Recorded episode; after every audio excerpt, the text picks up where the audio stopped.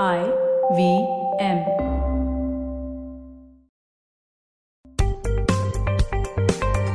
पैसा वैसा विद अनुपम गुप्ता में आपका स्वागत है। ये वो शो है जहाँ आपको पैसों की दुनिया से जुड़े सवालों का हल मिलेगा। कहाँ पैसे बचाएँ, कहाँ लगाएँ, कहाँ कमाएँ, बस सवाल पूछिए और जवाब पाइए।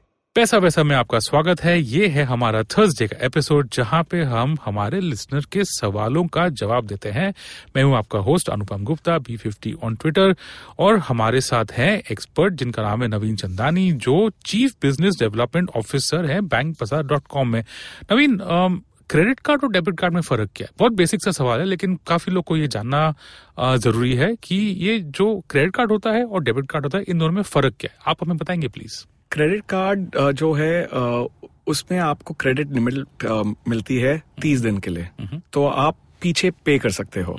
अगर आप डेबिट कार्ड लेते हो अभी आपके बैंक अकाउंट से पैसे निकल जाते हैं। तो एक में आपको तीस दिन का क्रेडिट मिल सकता है दूसरा आपको अभी पे करना है। दोनों कन्वीनियंट है। इन दोनों में फ़र्क ये है कि क्रेडिट कार्ड जो है वो उसका आप आप समझिए आपने अगर आज कोई मूवी देखी या आपने जो भी खर्चा किया, जो इसका जो अमाउंट है, उसका रीपेमेंट आप एक महीने या जो भी क्रेडिट लिमिट है, उसके बाद कर सकते हैं। अगर आपने क्रेडिट कार्ड यूज़ किया तो लेकिन अगर आपने डेबिट कार्ड यूज़ किया तो आपने जैसा कार्ड स्वाइप किया, वहीं के वहीं आपका जो बैंक बैलेंस है, उसमें से उतना अमाउंट कम हो जाएगा। ये बेसिक डिफरेंस है between credit card and debit card और अगर आपको इसके बारे में ज़्यादा जानना हो तो हमारा जो मंडे का एपिसोड है नवीन के साथ ऑन क्रेडिट कार्ड्स वो आप सुन सकते हैं। इसमें क्रेडिट कार्ड और डेबिट कार्ड का फ़र्क और जो बेसिक मिस्टेक्स होते हैं, जो हम करते हैं क्रेडिट कार्ड पे, इन सब के बारे में डिटेल में आपको पता होगा, आपको जाने को मिलेगा।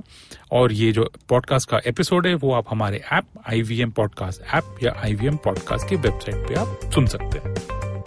पैसा वैसा सुनने के लिए शुक्रिया। अगर आप इन्वेस्टमेंट से जुड़ी कोई भी जानकारी या सवाल पूछना चाहते हैं तो आप हमें ट्वीट कर सकते हैं। हमारा ट्विटर हैंडल है at I V M podcast या आप हमें ईमेल भी कर सकते हैं, पैसा वैसा एट इंडसवॉक्स डॉट कॉम इस शो पर बताई गई चीज़ों को फाइनेंशियल एडवाइस के तौर पे मत लीजिए। ये सिर्फ़ और सिर्फ़ आपकी जानकारी के लिए है। अपने पैसों का निवेश करने से पहले कृपया किसी फाइनेंशियल एडवाइजर की राय ज़रूर लें।